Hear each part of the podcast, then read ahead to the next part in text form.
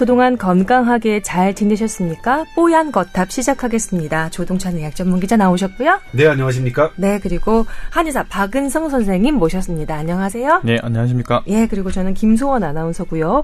오늘도 이렇게 삼각편대로 한번 훅 나가보도록 하겠습니다.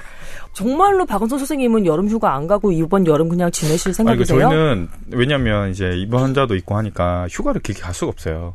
왜냐면 보, 1대1 환자거든요, 거의. 음. 본인이 이제 계속 저희가 이제 추나라고 해서 카이로프라틱처럼 이렇게 만지 만져 근육을 푸는 게 있어요. 근데 이게 다른 원장님한테 맡길 수가 없어요. 그러니까 손감각 같은 게 네, 그래서 중요해서. 그래서 입원 환자가 있고 하면 음. 일주일간 잘 가버리면 사실은 맡아줄 사람이 없고 하니까 음. 저희가 길어봤자 뭐 3일 뭐 이런 식으로밖에는 못 지금 못 가는 그런 좀 어려운 게 있죠. 그래서 나중에 아기들이 조금 커서 이제 엄 수영장 가요, 바다 가요 이렇게 얘기하기 시작할 정도까지 크면 네, 그래도 아빠가 어렵죠. 힘들어지겠는데요. 그 왜냐하면 그래서 환자분들 중에 얘기하다 보면 그 자영업 하시는 분들 다 그 얘기해요. 음. 왜냐하면 자기가 가게를 닫으면 음. 어쨌든 누구 맡길 수도 없고 네. 그래서 휴가 가기가 참 힘들다. 근데 한 20년 지나고 나서 다 크니까 음. 그게 참 아쉽고 지금 이게 추억이 없는 것 같아서 음. 좀그 후회가 된다 이런 얘기 많이 하시거든요. 근데 어쨌든 자영업 하시는 분들 저희도 마찬가지로 계속 자기가 해야 되는 이제 그런 일이다 보니까 네. 그런 휴가에 대해서는 어려운 게 있고 저희 또 토요일 근무가 있어요. 그러니까 그런 아이고. 것도 좀 이제 어려운 게 좀 있죠. 첫째가 선생님네 첫째가 지금 몇 살이죠? 7살입니다. 내년에 아직까지는 좀 예. 그럴 텐데 이제 뭐 초등학교 좀그 고학년쯤 돼서 음. 애들 넷이 다 같이 아빠 여름 휴가 가요 이렇게 나르시죠. 진짜 예. 큰일 나겠네. 조 기자님은요? 예, 저는 그 예. 휴가 약발이라고 하잖아요. 우리가 여름 휴가 약발이 아직까지 좀 이어지고 있나요? 아 예. 아 예. 아, 북유럽 다녀오셨다고 그랬죠? 네. 음 어떻게 거기를 또 이렇게 선택을 하셨어요? 아니 예전부터 한번 가고 싶었는데 음. 근데 거기가 조금 그 멀고 그리고 비용이 조금 들잖아요. 음. 그래서 이제 꺼리고 있다가 그래도 평생 한 번은 가봐야 돼 가봐야 되지 않는 거 아니냐 그래서 이제 선택을 했죠. 여름에는 어떤가요? 여름에 거기 가서 뭐냐면 어. 옷 샀어요. 겨울 옷을 추웠어요? 아. 야 진짜 제대로 된 피서네. 들, 그러니까 일단 뭐 겨울 옷을 하나를 들고 가긴 했는데 음. 가족들이 다 입으려고 하, 다 보니까 모자란 거예요. 그래서 예. 겨울 옷을 그냥 거기 가서 일단 샀습니다. 따님 너무 좋아했겠다. 거기 뭐 구경할 것도 많고 풍광도 좀 이색적이고 그럴 거 아니에요? 아니 근데 애들이라는 게 제일 좋아하는 건 뭐냐면 놀이터예요. 아. 마치 뷔페 데려갔는데 뭐 제일 네. 맛있게 먹었니? 그럼 김밥이요. 이런 거랑 마찬가지네. 아 그렇구나. 저는 그 일본 홋카이도를 다녀왔는데요. 참 이번 여름이 음. 북반구가 덥긴 더워. 음, 네. 거기가 한 아주 더워봤자 25도 넘나마나 이런다 그랬거든요. 그럼 갔더니 아침에 저기 가장 온도 높아질 때 보니까 29도, 30도 되던데요. 뭐 거기도 꽤 더웠어요. 아, 근데 또 서울이 더 덥긴 하지. 저는 이번에 이제 포인트를 뒀던 게 음. 평생 죽기 전에 한번 피오르드는 보고 아, 가자 해서 이제 거기다 포인트 지리 시간에 배운 피오르드 해야 하나? 아 좋더라고요. 아 좋더라고요. 그래요? 예. 어때요? 풍광이죠? 그러니까 그러니까 그 피오르드를 따라서 5시간 배, 배로 음. 이동하는 코스를 했는데 가면서 이제 그 본인들이 설명을 해요. 그러니까 그게 이제 그 노르웨이에서 가장 긴 구간의 피오르드인데 음. 본인들은 그게 이제 여러 개가 있지 않, 이 여러 구, 코스가 있는데 본인들은 이게 세계에서 가장 아름다운 피오르드 아. 구간입니다. 딱 어, 약간 제주도의 주상절리 해안 같지 않나요? 어, 그거보다 약간 규모가 좀 커요. 어, 좀 커, 크고 이게 예. 오 길게 이어져 길고, 있고. 예. 그리고 제일 저기 했던 게 이제 거기서 카약을 탔거든요. 근데 음. 카약 우리 동남아 어디 가면 많이 타잖아요. 근데 그 음. 거기서는 되게 덥고 하다 보면 힘들고 하는데 음. 아 카약은 추운 곳에서 타는 게 아. 맞다. 이게 아. 타다 보니까 그렇더라고요. 그리고 이제 멋지다. 거기에 이제 물 있잖아요. 그러니까 피오르드는 바닷물이잖아요. 음. 그 저희 호수가 아니라 음. 바닷물인데 좀 싱거운 바닷물이죠. 빙하 음. 녹은 물이 섞여 있으니까. 근데 색깔이 되게 예뻐요. 그리고 이제 그 깊이가 그 보통 1, 1001km를 넘는 곳도 있, 다고 하거든요. 음. 대단히 깊으니까 이제 큰 배들도 크루즈선도 다니고 막 그러더라고요. 네. 아, 근데 크루즈선 보니까 음. 한 번 타고 싶긴 하더라고요. 되게 음. 크더라고요. 음. 근데 아니 카약 탔으니까 그냥 쌤쌤으로 넘어가면 돼. 아, 어떻게 제일 좋았던 게 카약에 딱 이렇게 바, 소, 그 물에 손을 담글 수가 있잖아요. 음, 맞아. 손을 딱 담그는데 그 빛깔이 이제 아, 제 아. 손이 아름다워지는 거예요. 어, 근데 상상- 말이지. 상상이. 강남 사시는 한의우 사신 박은서 선생님은 여름에 뻘뻘거리면서 토요 근무까지 하시고 그다음에 집도 없이 사시는 조동찬 음악 중에서 북유럽에 가서 피오르드 해안을 보고 카약을 타고 바닷물에 손을 담궜단 말이지. 자, 아, 여러분께서 한번 생각해 주시기 바라고요. 자, 진짜 뭐 이번 이번 회차 지난 회차에 잘 소화해 드리지 못했던 건강 상담 좀 서둘러서 해 드려야 되거든요. 네, 네. 자, 우리 그 우리 부유한 예, 부유한 그리고 멋을 아는 조동찬 의학 김- 음, 전문 기자와 함께 빨리 넘어가 보도록 하겠습니다. 부유하지 않습니다. 부유하지 않습니다. 그 이, 이, 좀 휘청했나요 이번에 부유라고? 아니, 그럼? 저희는 뭐냐면- 좀 그래도 비싸지 않나요? 비싸지 네. 물가 비싸지. 근데 자체가 싼 건 비싼데, 그러니까 식, 뭐 밥값, 됐어요, 됐어요, 부유해, 됐어. 부러운 걸로 자, 일단 부러운 걸로 하고 넘어가겠습니다. 아. 자, 아닌데 부유하지 않는데. 아, 뽀얀 거탑을 항상 청취하고 있는 31세 남자입니다. 라면서 글 열어주신 분입니다. 이분 좀, 그, 뭐, 콜린성 두드러기, 허리 디스크, 그 다음에 자주, 어, 그, 생기는 다래끼 등등으로 만성적으로 불편한 곳이 많다고 이렇게 해주셨는데, 10년 전부터 지금까지 어깨가 많이 아프고, 어, 양쪽 어깨 모두 내리거나 움츠리면 통증이 있는데, 한 3주 전부터 이 어깨 통증이 더욱더 심해진 거예요. 팔을 90도로 들기만 해도 왼쪽 쇄골뼈 아랫부분을 누르면 가슴 쪽까지 통증이 이어지기도 한다고. 숨을 크게 들이마시거나 기침만 해도 왼쪽 윗가슴이 아픕니다. 이거 왜 그런 걸까요? 하셨어요. 아, 이게 보통은 이제 이분, 뭐 어깨는 이제 별도로 하고요. 네. 음. 이게 그 쇠, 그 갈비뼈가 금이 가거나 부러졌을 때 나타나는 증상이거든요. 그래요. 이게 그러니까 근데 이분은 이제 외상이 없었 없었을 테니까 골절은 아니겠죠. 근데 이건 뭐냐면 기침할 때 아프고 뭐하고 한다는 건 이제 갈비뼈에 어떤 문제가 있을 때 생기는 거라서 음. 제 생각에는 이거는 이 가슴 부분은 흉배가를 좀 가봐서 엑스레이를 한번 찍어봐야 예 되나요? 보시는 게 좋을 것 같고요. 근데 거기 근데 만약 찍어 보셨는데 거기서도 별게 없더라라고 한다면 상당히 이제 어려운 거죠. 진단이 안 나온 안 나온 상황이니까. 일단 병원 가서 한번 사진을 찍어 보는 게 낫겠다라는 네. 근데 이거는 음. 늑골, 그러니까 갈비뼈에 어떤 문제가 생겼을 때 나타나는 증세다 증상 자체는 어깨 통증 심해진 것과는 관련이 없나요? 어깨는 이제 뭐 별개인 것 어, 같아요. 별개죠. 근데 왜냐면 것 같아요. 그 특히 쇄골뼈 아. 아랫 부분을 누르면 가슴 쪽 통증도 있다는 거는 음. 그러니까 눌러서 아프다는 거는 그 부위에 로컬하게 문제가 인프, 염증이 있다는 거거든요. 네. 그래서 이거는 조금 조사를 해봐야 되는 것 같은데 근데 만약 조사를 해보셨는데도 이게 아- 뭐가 안 나온다 그러면 이제 사실은 좀 어렵긴 해요. 근데 음. 어깨는 음. 팔을 90도로 들기만 해도 아프고 아픈 거는 이건 뭔가 문제가 있는 거예요. 음. 이거는 어깨를 보는 정형외과를 가셔야 되죠. 네. 아까 지금 박 선생님이 그 조그맣게 입 모양으로 뭐라고 하셨냐면 가슴 통증과 어깨 통증과는 별개인 것 같다고 그러셨어요. 네. 예. 파- 팔은 당연히 말씀하신 것처럼 이 들기 힘들 이제 이 가동 범위가 좁아지면 음. 우리 흔히 얘기하는 뭐 회전근개 문제 아니면은 뭐 오십견 이렇게 뭐 어쨌든 어깨 쪽을 생각하셔야 되고 네.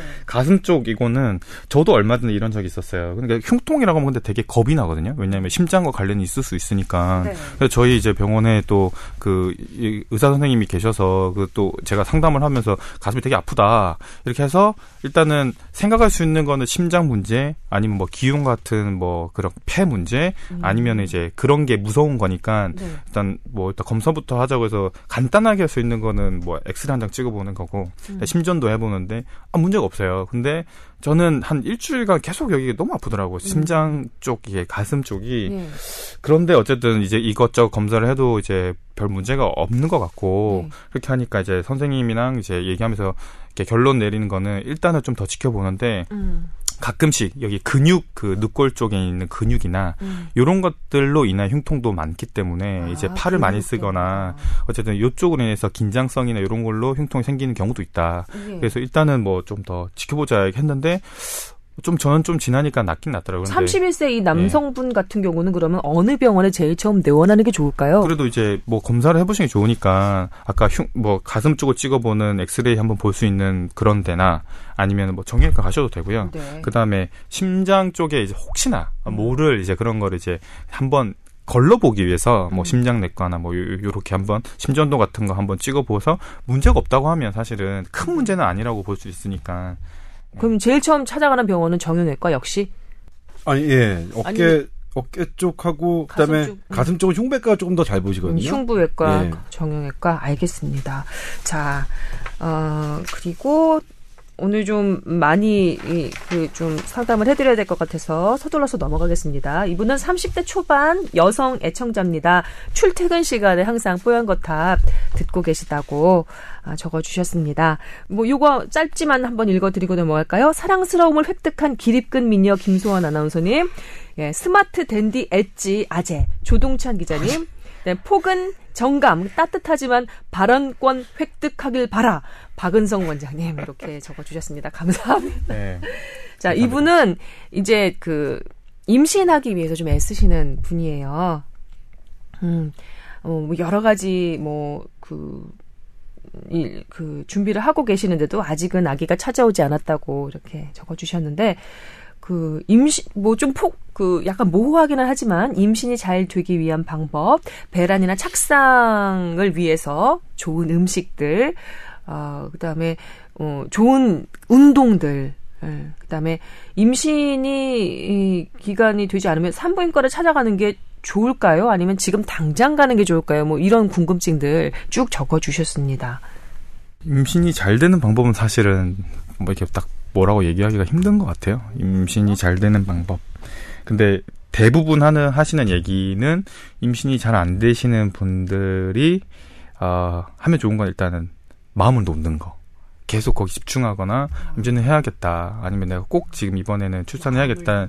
예, 그거를 놓는 순간 어쨌든 뭐 5년 동안 얘기가 안 생겨서 생긴 경우도 많고 3년 동안 안 생겼는데 갑자기 생긴 경우가 많다는 얘기를 주변에서 종종 듣게 되니까 일단은 내가 꼭 이번에 성공해야겠다 아니면 이번에 이번 올해 안에 꼭 해야 되겠다라는 걸 이제 좀 내려놓는 게 어쨌든 좀 필요한 것 같다는 생각이 들고 몸이 차가워서 임신이 잘 안 되는 것 같으니 몸을 보하는 뭐 그런 거는 이제 뭐. 만약에 적극적 치료를 하려고 하면 이제 저희가 그렇게 치료하죠. 근데 이제 여러 가지 원인이 있다고 봐요. 그러니까 몸이 차서 그런 경우도 있고 한방에서 볼 때는 진짜 웃기겠지만 소화가 안 돼서 그런 사람도 있어요. 어, 소화 기관이 어. 약해서. 어. 그래서 거기 맞는 그냥 치료를 해요. 그리고 나서 임신 시도를 하시라. 음. 몸을 일단 좋게 한 다음에 임신 시도를 하시라.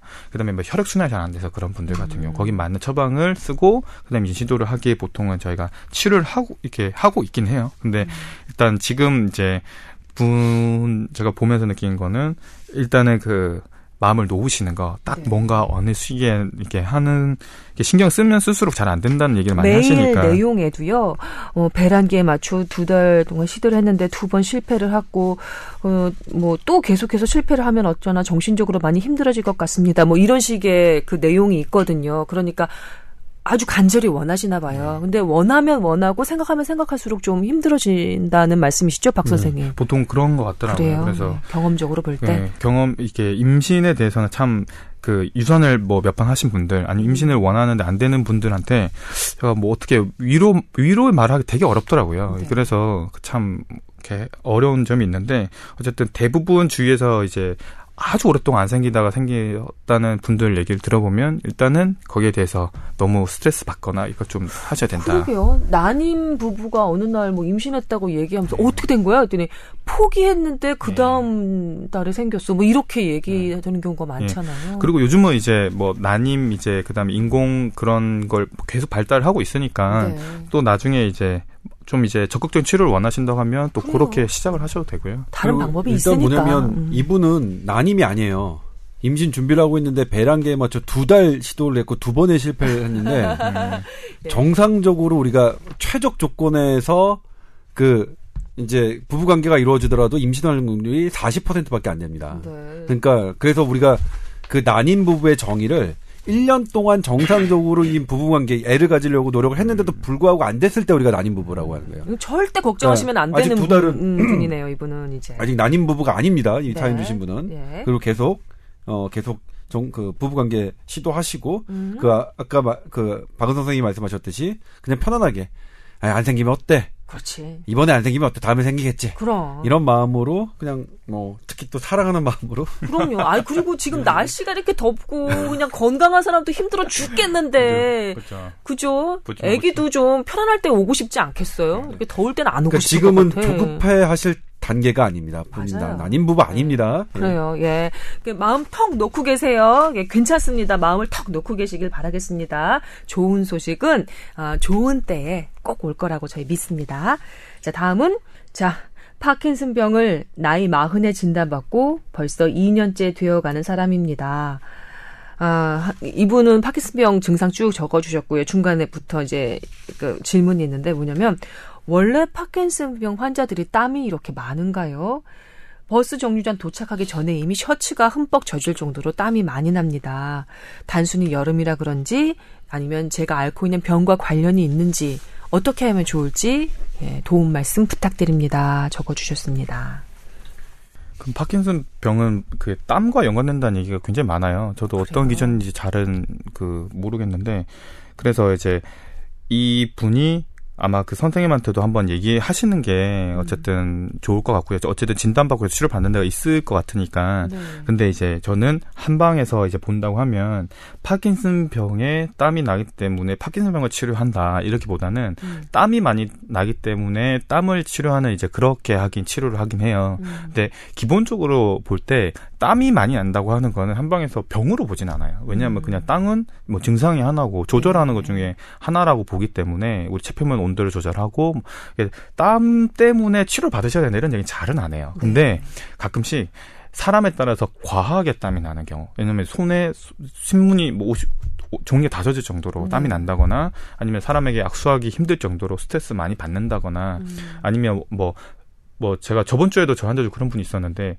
머리에 땀이 너무 심하게 많이 나서 사람 대하기가 힘들다 이런 음. 분들이 있어요. 그렇게 되면 땀은 병은 아니지만 네. 일상생활에 너무 지장을 많이 주게 되면 저희는 어쨌든 약을 좀 쓰라고 해요. 음. 예, 그러면은 한방에서 볼 때는 다한증이라고 해서 머리에 땀이 많이 나는 사람, 가슴에 땀이 많이 나는 사람, 겨드랑이 땀이 많이 나는 사람 손에 좀 나눠서 치료를 하거든요. 아, 그래요? 또 예. 땀나는 부위 따라 치료 예, 방법도 이제 달라요? 원인이 다르다고 보기 때문에 아. 그래서 땀 나는 게 너무 이제 너무 일상생활에 지장을 받고 장애가 된다고 하시면 네. 일단 그 선생님한테 일단 그런 상담을 해보시고 네. 한방에서는 이제 약을 써서 좀 치료한다 이렇게 알고 계시면 될 것 같고요. 네.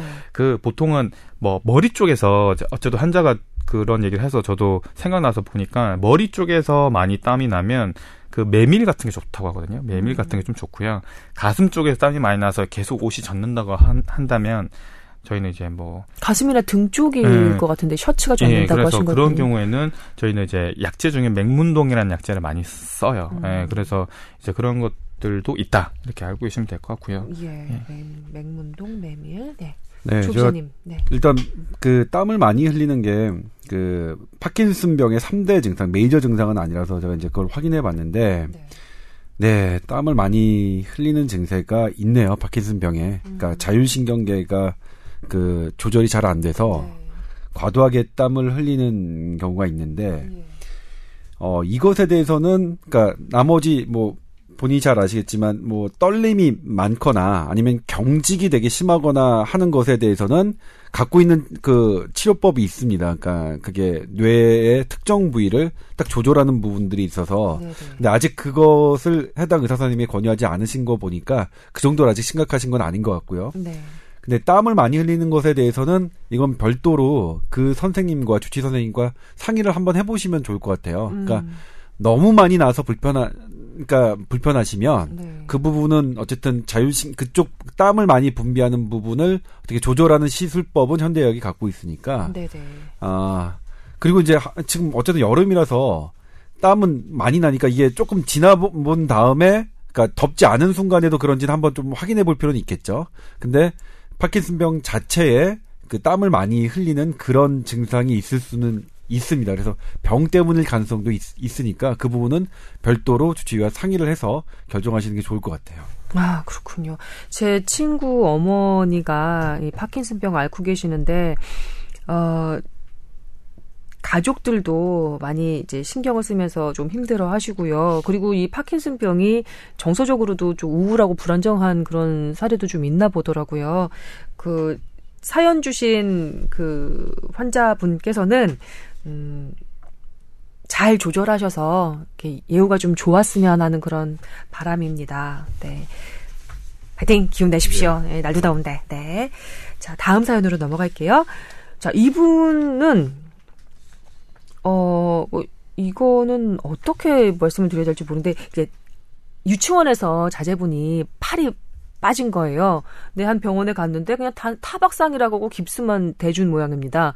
근데 애가 계속 아파하는 거예요. 또 갔어요. 왜 이상 없다고 또 돌려보낸 거죠? 다른 병원에 갔어요. 정형외과에 갔더니 아니 이게 팔이 빠지고 구부리지도 못하는데 애를 이렇게 두면 어떡하냐고 하면서 팔을 다시 맞추고 다시 깁스를 대준 거예요. 도대체 어떻게 된 건가 싶어서 그 전 병원에 가봤더니 어, 정형외과 통증의학한데 부부가 같이 운영하는 병원이었답니다. 정형외과 선생님은 남편인데 그때는 마침 남편이 그 진료를 해주신 게 아니라 마취과 의사인 부인이 그냥 보고 깁스만 해준 거예요. 그래서 아니 대체 이래도 되는 건가 싶어서 어, 또 억울하고 분한 마음에 네, 이거 공유하고자 메일을 보내오셨어요. 불법이 아니고 어 불법은 아니고 오진이 아닌 건 아니죠? 그러니까 팔 빠진 걸 모르고 적당한 치료를 안, 안, 했으니까 오진이지. 예. 불법은 아닙니다. 마치 통증과 그러니까 인턴만 하신 분들도 뭐 모든 과의 진료를 다 할 수 있는 거니까. 음. 그 우리나라만 그런 게 아니라 전 세계가 다 그렇습니다. 네, 근데 그 병원에서 이건 오진이 아니다. 며칠 깁스하면 어차피 낫는다라고 했다고 팔 빠진 하는데요. 거를 뭐 이거 제대로 맞추고 하는 거를 안 했으면 그건 음, 오진이죠. 음, 그럼 그건 오진 오진이죠. 근데 병원에서 이렇게 얘기했다고 하는데. 음. 예, 저는 이거는 뭐 그 병원의 생각과는 다릅니다. 그리고 저라면 어떻게 했냐면 네. 제가 그 어떤 그 응급실에서 진료를 볼 때도 이런 경우가 생겨요. 그럼 저는 뭐냐면 정형외과 사람한테 물어봐요. 이거 어떻게 되는 거냐. 그리고 저 제가 만약 감당이 안 되면 보내야 되는 거거든요. 그러니까 저는 이, 이 통증외과 선생님이 그러니까 사실 팔 빠진 거를 특히 애들은 잘 모를 수 있거든. 성충의학과 그 트레이닝상. 그래. 그러면 남편분한테 전화를 하거나 해서 그렇게 했어야 되는 상황이라고 저는 생각돼요. 근데 다행히 이제 뭐냐면 이게 근데 큰 거리가 되냐 보상 배상의 거리가 되느냐 그렇지는 않습니다. 그러니까 음. 그게 가, 불가역적인 피해가 일어났을 때 그게 의료 사고가 되거든요. 근데 이 팔 빠진 건 어쨌든 뒤늦게 맞춰줬고 맞춰진 게 이제 교정이 된다면 이게 크게 이제 어떻게 될 거는 아니라고 판단이 들긴 하지만 근데 엄청나게 화가 나긴 화가 나네요. 그럼에도 불구하고 화날 상황이죠. 저 네. 이거는 저는 이거는 항의했더니 그, 또 거짓말로 이렇게 불법은 아니지만 오진이 아니라고 할 수는 없겠죠. 그러니까 네. 적정한 처치를 못했으면 그건 오진인 거죠. 그리고 팔이 빠졌다는 것을 분명히 얘기해줬어야 되죠. 얘기를 안 해준 거니까 이거는 잘못, 그러니까 타박상이라고 그랬대요, 예. 그냥. 그러니까 바른 진단이 아니죠. 그래서 네. 저는 이 이 선생님 진료하신 선생님이 저는 잘못됐다고 생각이 듭니다. 자, 그럼 이거 예. 하나만 더 여쭤볼게요. 그 아이팔은 더 이상 문제가 없는 것인지 왜냐하면 빠, 팔이 빠진 채로 3일 동안 그냥 있었거든요. 아, 문제 없을 겁니다. 괜찮아요? 예, 예. 아, 예. 걱정이 예, 되실 것 같아서 좀 여쭤봐요. 되게 화나는 상황이고 제가 겪는다고 하더라도 우리 애가 지금 어, 3일 동안 팔 빠진 상태로 화가 화, 화, 나는 상황이죠. 네. 그리고 이렇게 하시면 안 되죠, 사실. 음. 이러면 뭐 누가 믿고 그러니까 팔이 빠지더라도 의사한테 간다는 거는 그래도 이 선생님이 정형외과는 배웠, 배웠지 않습니까? 배우면 아 이게 어떤 적이라서 이게 정해 어떤 처치가 필요하다는 거를 어쨌든 묻고 누구에게 보낼 수 있는 그런 게 있으니까 우리가 다 모든 과를 볼 수 있게 법이 만들어진 거거든요. 이렇게 음. 하시면 안 되죠. 그러니까 내가 감당할 수 없는 그 저기는 다른 감당할 수 있는 다른 의사에게 그 반드시 묻, 묻고 그걸 보내고 해야 되는 거니까. 마취과 의사도 팔 빠진 걸 교정하는 것이 가능해요? 뭐 할 수 가능하죠. 예, 예. 그러니까 아. 이게 인터넷 다 배우긴 하네요. 괜찮은 거고. 예, 예. 네. 그러니까 예, 확인 한 번에 아시해 드렸습니다. 네. 제가 말씀드리지만 이 풀드 엘보라고 해서 이게 네. 빠지는 경우가 많거든요. 그래서 제 음. 조 기자님도 따님 빠졌을 때 본인이 이렇게 예, 그거 다 배우거든요. 예. 배워서 하는 게 저게 아닌데 근데 내가 저도 그때 제 딸 했을 때 생각이 안 나서 제 친구한테 물어봤다니까 음. 전화를 야 어떻게 하는 거지 이걸 바깥으로 돌리는지 안으로 돌리는지 헷갈려요 그래서 음. 이렇게 하니까 바깥으로 돌리는 거라고 해서 전화기 받고 그 했거든요 그런 식으로 어쨌든 본인이 감당할 수 없는 잘 모르는 것에 대해서는 이거는 아니죠. 저는 이거는 이 선생님의 진료가 잘못됐다고 생각합니다. 네. 다음 사연은 오타시 모반이거든요.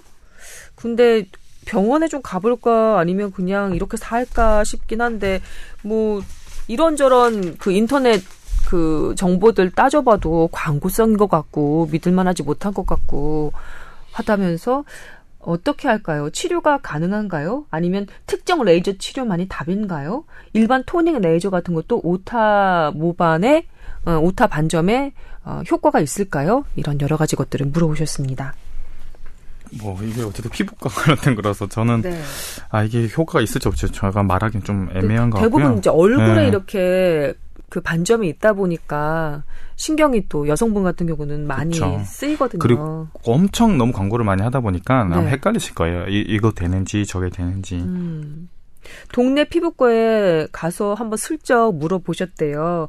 그랬더니 일반 레이저로도 여러 번 하면 치료가 가능하다고 일단 한번 해보자고 이렇게 권하시더라고요. 근데 이분 아직 마음을 못 정하신 모양이에요. 네. 의료 의료진 선택이 중요하죠. 예, 의료 선택이 중요하고 음. 뭐가 무조건 자기 병원에서 완치 가능하다는 뭐 글들은 대부분 광고성이라 보시면 되고요. 네. 음.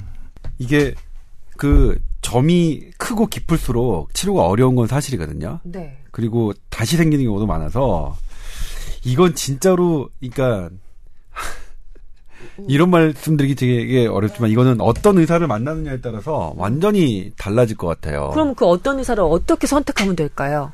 아, 그게 진짜 어렵죠. 진짜 어려워요.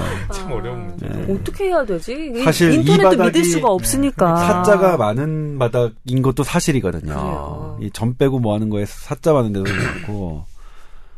아, 그, 만되면 제 친구한테 보내고 싶은데. 어플에 그 뭐.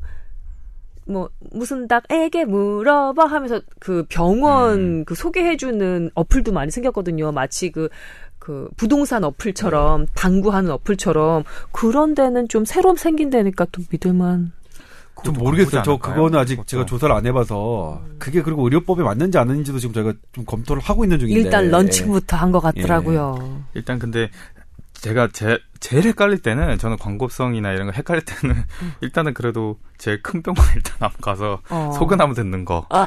소견함 들으면 네. 이제 또 아 이게 뭐 로컬에서도 충분히 레이저 치료를 할 수 있다는 그래도 전문가 의견을 한번 청취하는 거잖아요. 음. 그러니까 피부과는 또그 피부과 선생님 많이 안 계시잖아요, 보통은. 네. 그래서 참 그 일반인들이 저희도 고르기 힘든데 일반인도 고르기 되게 힘들 것 같아요. 맞아요. 그래서 정말 고민될 때는 이제 큰 병원에서 한번 상담 받아보시고 가장 그 제가 감정이입이 되는 게 뭐냐면요. 이게 사실 건강이나 일상생활에는 크게 지장이 없는 질병이란 말이에요. 그래서 음. 본인은 엄청나게 신경이 쓰이고 어 계속해서 속이 상한데도 불구하고 남들을 보기엔 그냥 뭐 그냥 살아 열심히 커버하고 화장을 진하게 해 뭐 이렇게 얘기해 버리고 넘어갈 수도 음. 있거든요. 그래서 내 마음을 몰라주는 주변 사람들 때문에 이중으로 상처받을 수 있는 그런 질병이라서. 네 맞아요. 이거 왜냐면 이제 사실 그 네이버나 다음에서 하는 파워 블로거들이 하는 분들 그분들 음. 다돈 받고 하는 분들입니다. 제가 분명히 말씀드리지만 네 맞습니다. 돈 받고 하시는 분들이에요. 네. 어, 그러니까 제대로 된 정보일 리가 없죠. 음. 그리고 뭐 그런 데서 상당한 돈을 많이 써요. 음. 그런 병원에서. 그래서 저도 뭐냐면 피부과하고 성형외과를 그 고르기가 상당히 어려워요. 그래서 저는 뭐냐면 딱 하는 거죠. 제가 아는 사람. 음. 그리고 제가 환자를 보내봤던 음. 병원. 음. 그리고 피부과는 여러 번, 여러 번 막, 이렇게, 뭐, 저기 합니다. 그래서 어려운데, 아, 진짜로 뭐냐면, 이거 근데 큰 점도 잘 뽑는 의사가 있어요. 음.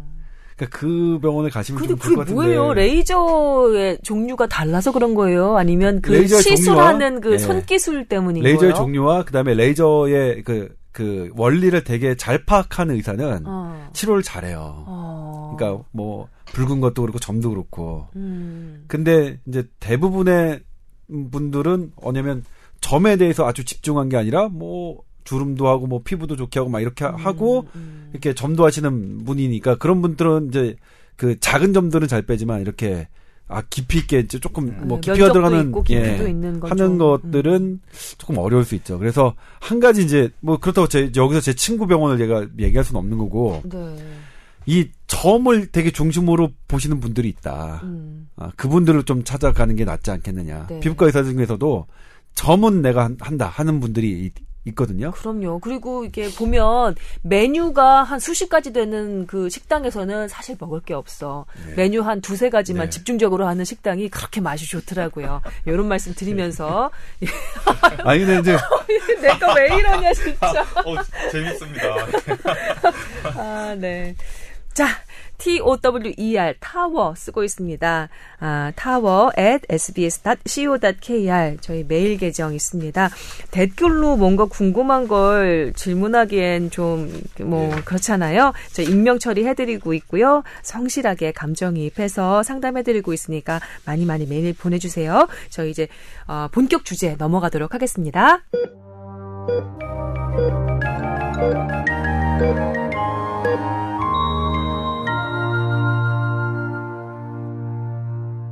자, 오늘 주제는 아, 진료 중 녹취입니다. 박 선생님이 예, 발제를 하셨는데요. 잠깐 소개 부탁드릴까요? 네, 일단은 이제 진료 진료 중 녹취에 대해서 굉장히 증가하고 있어요. 이게 저도 많이 당해를 받고. 어, 진짜 네, 박 선생님도? 네, 와이프도 이제 병원에서 그 뭐 대형병원에서도 이제 이런 일들이 이제 빈번하게 점점점 증가되고 있다는 이제 그런 게 있어서 한번 네. 요런 거는 왜냐면 반반 있을 것 같아요. 이게 왜냐면 소비자 입장이나 아니면 진료하시는 분들. 그래서 제가 아 이런 점도 이슈가 될 수 있겠구나 고민스럽다는 생각이 들어서 한번 가져왔는데 일단은 사례를 보게 되면 어 이제 의사 같은 경우는 진료 중에 녹취를 하고 있으면 일단은 불쾌하다. 방어 진료를 할 수밖에 없다. 환자에게 질병에 대해 정확하게 단정 짓는 언행을 거의 피하고 음. 나중에 문제가 될 만한 얘기는 아예 그냥 시작하지 않는다. 이런 음. 입장이고 네. 이게 보호자 같은 경우는 진료 과정을 모두 촬영을 했는데 음. 어, 의료사고나 분쟁이 날 경우 이제 거대한 공룡인 병원과 맞서 싸우다가 환자들이 거의 이제 피해를 받게 되니까 최소한 증거물을 남기고 싶어서 한 촬영이었는데 의료진이 많은 불쾌감을 나타내서 놀랬다. 어.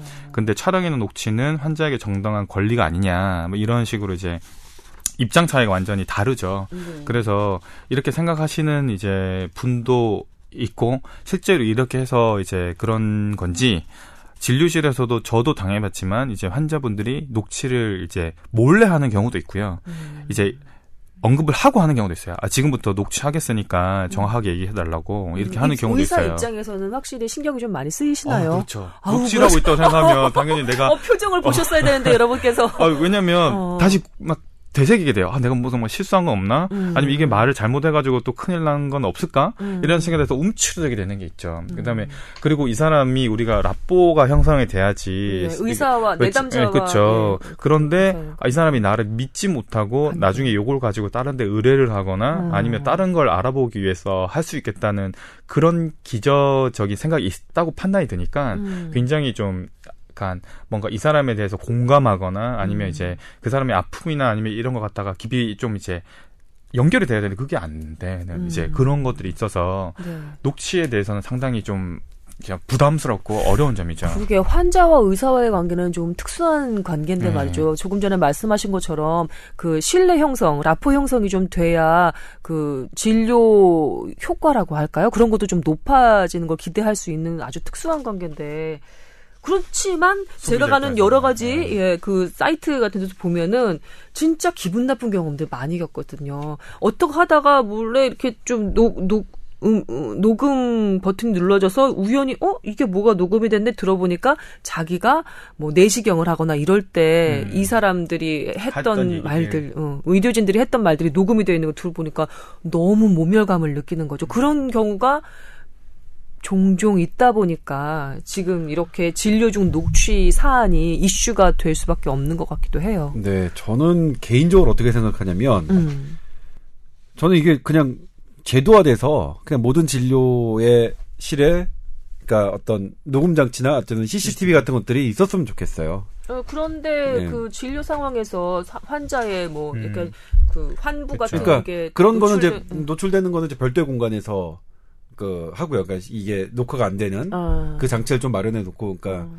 그거는 지금 뭐 그러니까 진료 중에 어쨌든 성추행이나 이런 게 나가면 의사가 10년 동안 이게 의료업을 못 하게 되는 엄, 청난 법이 지금 있잖아요. 그래서 음. 어쨌든 그거는 별개로 어쨌든 그런 보호 장치는 하되 네.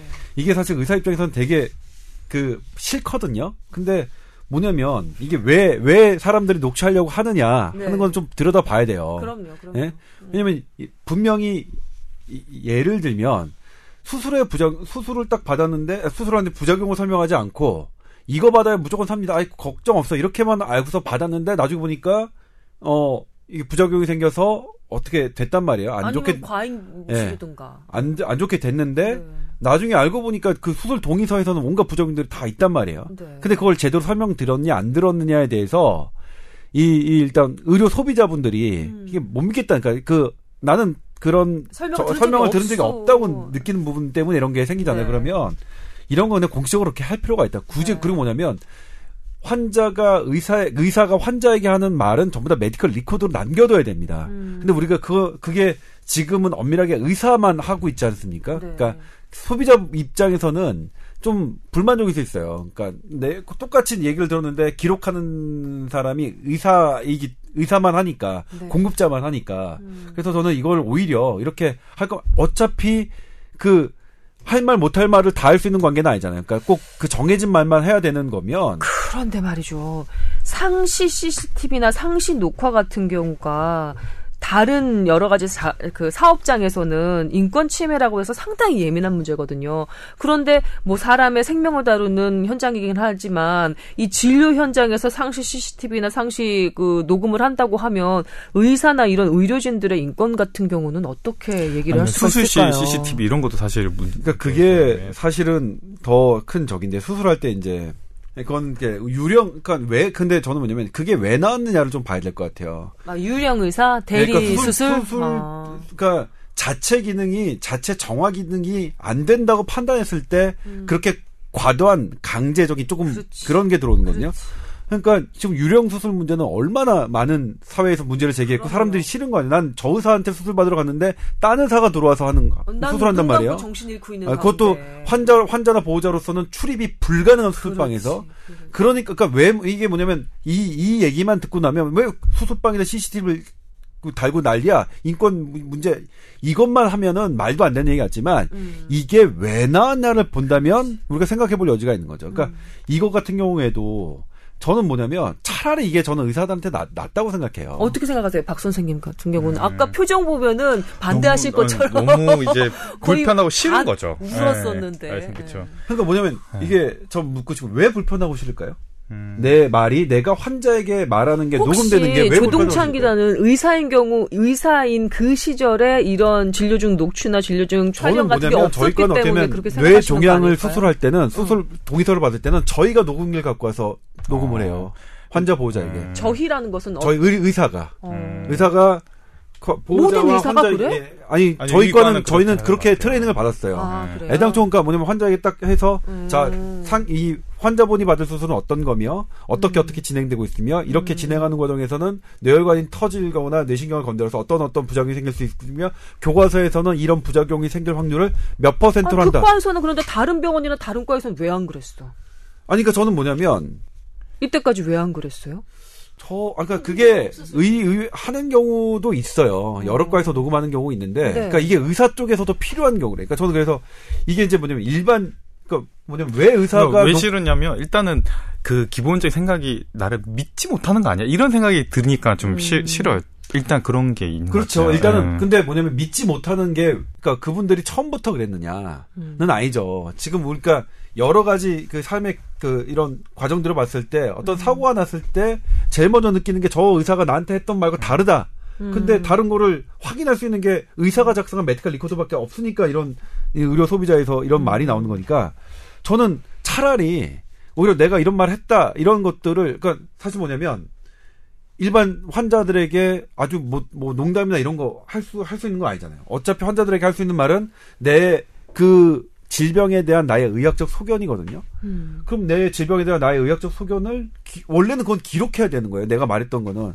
근데 그 기록하는 것을 녹, 그러니까 녹음하게 하는 거. 그러니까 뭐냐면 그 기록을 근데 의료 소비자들이 더 이상 못 믿겠다. 그리고 음. 소송 나면 걔 맨날 우리가 진, 진다는 그런 이의제기잖아요. 그러면 저, 이거는 저는 받을 필요가 있다고 생각해요. 공급자 입장에서. 그 박 선생님 같은 경우는 실제로 관절이나 이런 통증 그 전문하는 그런 의사시잖아요. 실제로 손으로 이렇게 치료를 하고 추나 요법 같은 것도 쓰고 그러시니까 그런 시수 그런 치료를 하는 현장에서 어 있을 수 있는 그 문제를 미연에 의사 차원에서도 보호 차원에서 좀 이렇게 녹취나 이런 거 그러니까 필요하지 제가 않을까라는 생각 제가 안 당했던? 거는 약간 이제 좀 안 좋은 악용하려고 이제 녹음하는 경우가 몇 번 있었어요. 어딜 만지세요? 뭐 이렇게 되면 아니, 그런 것보다는 화들짝 놀랄 이제 뭐 거. 보험 관련된 그런 거나 왜냐면 교통사고 환자들 같은 경우는 음. 자기의 원하는 바를 이해하기 위해서 가끔씩 이제 녹취를 해서 이걸 갖다가 이렇게 막 요구를 하는 경우가 있어요. 당신 이 음. 이렇게 얘기했으니까 나한테 이렇게 해달라 이런 경우가 있는데 제가 당한 거는 이제 그 좀 약간 안 좋은 케이스죠. 자기들의 요- 목적을 위해서 네. 이렇게 녹음하는 몰래 녹음하는 거죠. 근데 어. 이제 요즘 분위기는 제가 듣기로는 와이프도 그렇고 얘기가 그러니까 말, 말씀하신 것처럼 그냥 당당하게 녹취를 한다고 하더라고요. 네. 그래서 아 이게 분위기가 되게 많이 바뀌었구나. 근데 음. 그런 경우는 사실 내가 이렇게 녹음할 거고 당신이 얘기한 걸 나중에 다시 한번 듣고 싶고 이런 거라서 이제 하는데 일단은 의사들이 요즘 많이 움츠러들고 있다 이런 얘기를 들은 거고요. 음. 그런데 일단은 뭐 제가 느끼기에는 악용하는 걸 뺀다면 음. 일단은 몰래 녹음하고 있다고 생각하면 일단은 좀 이제 저도 아 왜 나를 몰, 놀래 녹음하고 있을까 그럼 이런 이건 게 있을 수 어떠세요? 아, 예. 예 흐름이 이렇게 바뀌어가고 있으니까 그쵸. 몰래 녹음하느니 차라리 그냥 이렇게 이거를 달게 예, 되면 법제화 비슷하게 시켜서 예, 그것도 받아들이겠죠. 이제 음. 그러면은 이제 진짜로 나름대로 적응이 또 그쵸, 되겠죠. 정확한 의료진도. 얘기나 정확한 얘기나 아. 아니면 이게 의식을 하고 보통 치료에 진행을 하겠죠. 그러니까 네. 뭐냐면 저는 제 친구 의사들한테 뭐라고 얘기하냐면 네. 저희가 제보가 들어오잖아요. 음. 대부분의 사람들이 다 녹취를 해가지고 와요. 그러니까 네가 환자를 볼 때 환자가 네 말을 다 녹음한다고 생각하고 얘기를 해. 아, 그렇게 이- 얘기를 하거든요. 저는 이미- 이미 저희들한테는 그래요. 이미 그러니까 뭐 제보는 뭐 모든 녹취들이 다 실시간으로 들어오거든요. 음. 들어보면 대부분 이제 그러니까 거의 뭐 기침하는 소리, 뭐 의사가 아좀 나요 이런 소리가 다 뭐 녹음이 돼서 들어오거든요. 그러니까 네. 이미 어차피 악용할 사람들은 다 한다. 음. 아, 특히 뭐 그렇게 하는 사람들 상황은 가기 때문에 이렇게 변을 예. 있다. 어. 그 이미 받아들여야겠다. 예 어. 그래서 이거 할 거면 그러니까 제대로 그러니까 뭐냐면 공급자가 오히려 그러니까 이럴 때는 손해거든요. 그러니까 저 사람이 음. 녹 그러니까 대놓고 말씀하시는 분은 양반이에요. 음. 나 지금 녹음하고 있다는 건 신사적인 거고 음. 그렇지 않은 분들은 다 그냥 다 어쨌든 하거든요. 그래서 음. 그러니까 그럴 바에는 아 그리고 이게 왜 나왔느냐 그런 요구 그러니까 계속 말씀드리지만 그 요구 요구 같은 것들이 사실은 불신에서 좀 나온 부분이 있고 그 불신을 잘 해결해주지 자체적으로 해결해주지 못한 그런 차원이 있어서 네.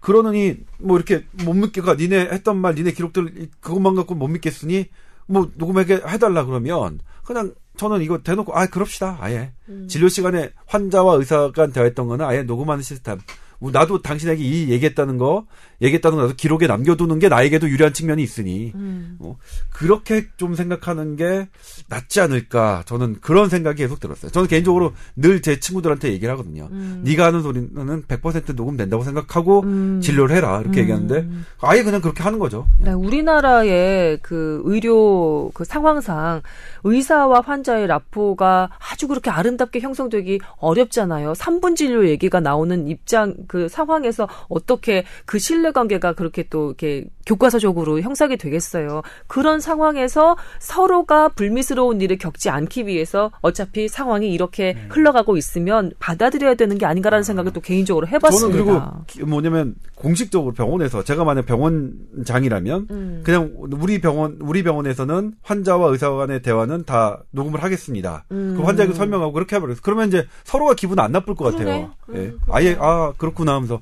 음. 그러니까 뭐냐면 그것도 생각해 볼 여지가 있어요. 나의 나의 녹음 말을 녹음하는 게 기분 나쁜 거는 왜 그러냐 음. 하는 것도 생각해 볼 의지가 있거든요. 음. 그러니까 그거는 별. 떳떳 그러니까 뭐냐 갑자기 박 선생님 그런 부분 그러니까 내가 뭔가 그 깨달음을 얻은 것 아니 같아요. 그러니까 제가 제 친구한테 하는 말이 그래요. 어. 제 친구들이 야 그 기분 나쁘지 않을 거.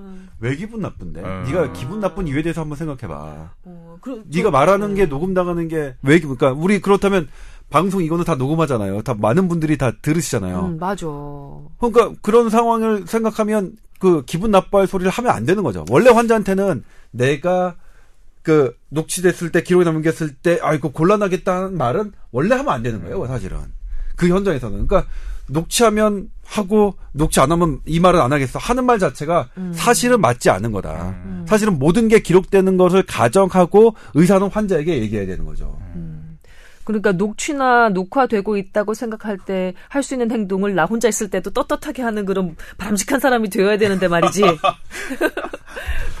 근데 의사와 환자의 관계는 상당히 그런 게 예민할 수 있잖아요. 네. 예. 그게 그리고 사실 어떤 수술법이나 치료법을 권할 때 이 치료법이 갖고 있는 장단점을 진짜로 객관적으로 얘기했느냐 안 얘기했느냐라는 부분을 환자들이 알고 싶어 하는 거잖아요. 음. 그 욕구 때문이거든요. 근데 사실 그 욕구는 원래는 해야 되는 거예요.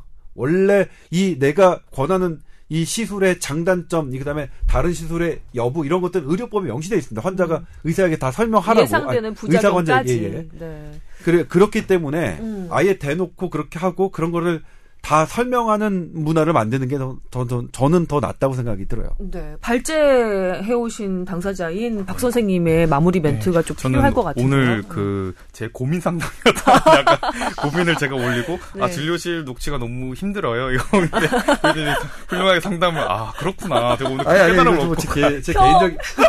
형님. 아, 근데 듣고 보니까 진짜 맞는 것 같은 이제 그런 생각이 들어서. 혹시 그 불편함이 좀, 아, 이렇게 생각할 필요가 없구나. 이런 생각이 한방 대형 병원에서 근무를 네. 하고 계시잖아요. 있잖아요. 박 네. 선생님이 그 조금 전에 조 기자님께서 말씀하신 것처럼 병원의 정책으로 아예 그러니까 법제화되기 이전 단계라도 병원의 정책으로 이렇게 좀 추진을 하면은 환자든 개, 저 의사든 적응이 되고 또 나름대로 문제가 사전에 미연에 네, 방지가 될 수 있다는 말씀하셨는데 어떻게 네. 생각하세요? 왜냐면 저희도 보면은 모든 데 CCTV가 다 있는데 진료실만 없거든요. 음. 왜냐면 그것도 이제 나름 뭐 환자와의 이렇게 개인적인 얘기를 녹화한다는 거를 아마 싫다고 생각했으니까 그렇게 했던 것 같은데 네. 근데 이제 상황이 그렇게 해도 이미 할 사람 다 하고 사실 이제 음. 그런 추세로 생각을 하니까 진짜 음. 그럴 거면 차라리 투명하게 그냥 이렇게 딱 설치를 하고 서로 서로 이제 뭐 이제 그런 거 없이 하는 게 오히려 더 나을 수도 있겠다는 생각이 들고 이제 싫어할 필요가 없다. 이, 것도 참뭐 맞는. 박 선생님 그그 예. 그 한방 병원에서 선생님 의사 선생님들끼리 모여서 무슨 총회 같은 거를 하시나요? 의견이 모일 어, 그런 그, 렇죠 회의 같은 것도 자주 하고 그럼 그, 이 네. 안건이 뭐 올라올 가능성도 있겠네요. 만약에 문제가 생기면 이제 이제 어, 그럴 수 있죠. 그럼 미연에 네. 그냥 차라리 다 이제 녹화나 이런 녹음을 해버리는 건 어떠냐는 제안을 하실 의향이 음, 있으신지. 음, 제가 좀 이제 급이 높아지면 아직 밑에 밑에 갑자기 눈, 좀, 눈물이 네, 눈물 좀 닦고 갑자기 눈물이 아 그렇군요. 자 알겠습니다. 오늘 진료 중 녹취 문제에 대해서 또 이런저런 얘기를 나눠봤는데 예, 상당히 유용한 시간이었던 것 같습니다. 아두 분 오늘 수고하셨고요. 다음 주에도 건강한 모습으로 다시 찾아뵙도록 하겠습니다. 감사합니다. 네 고맙습니다. 고맙습니다.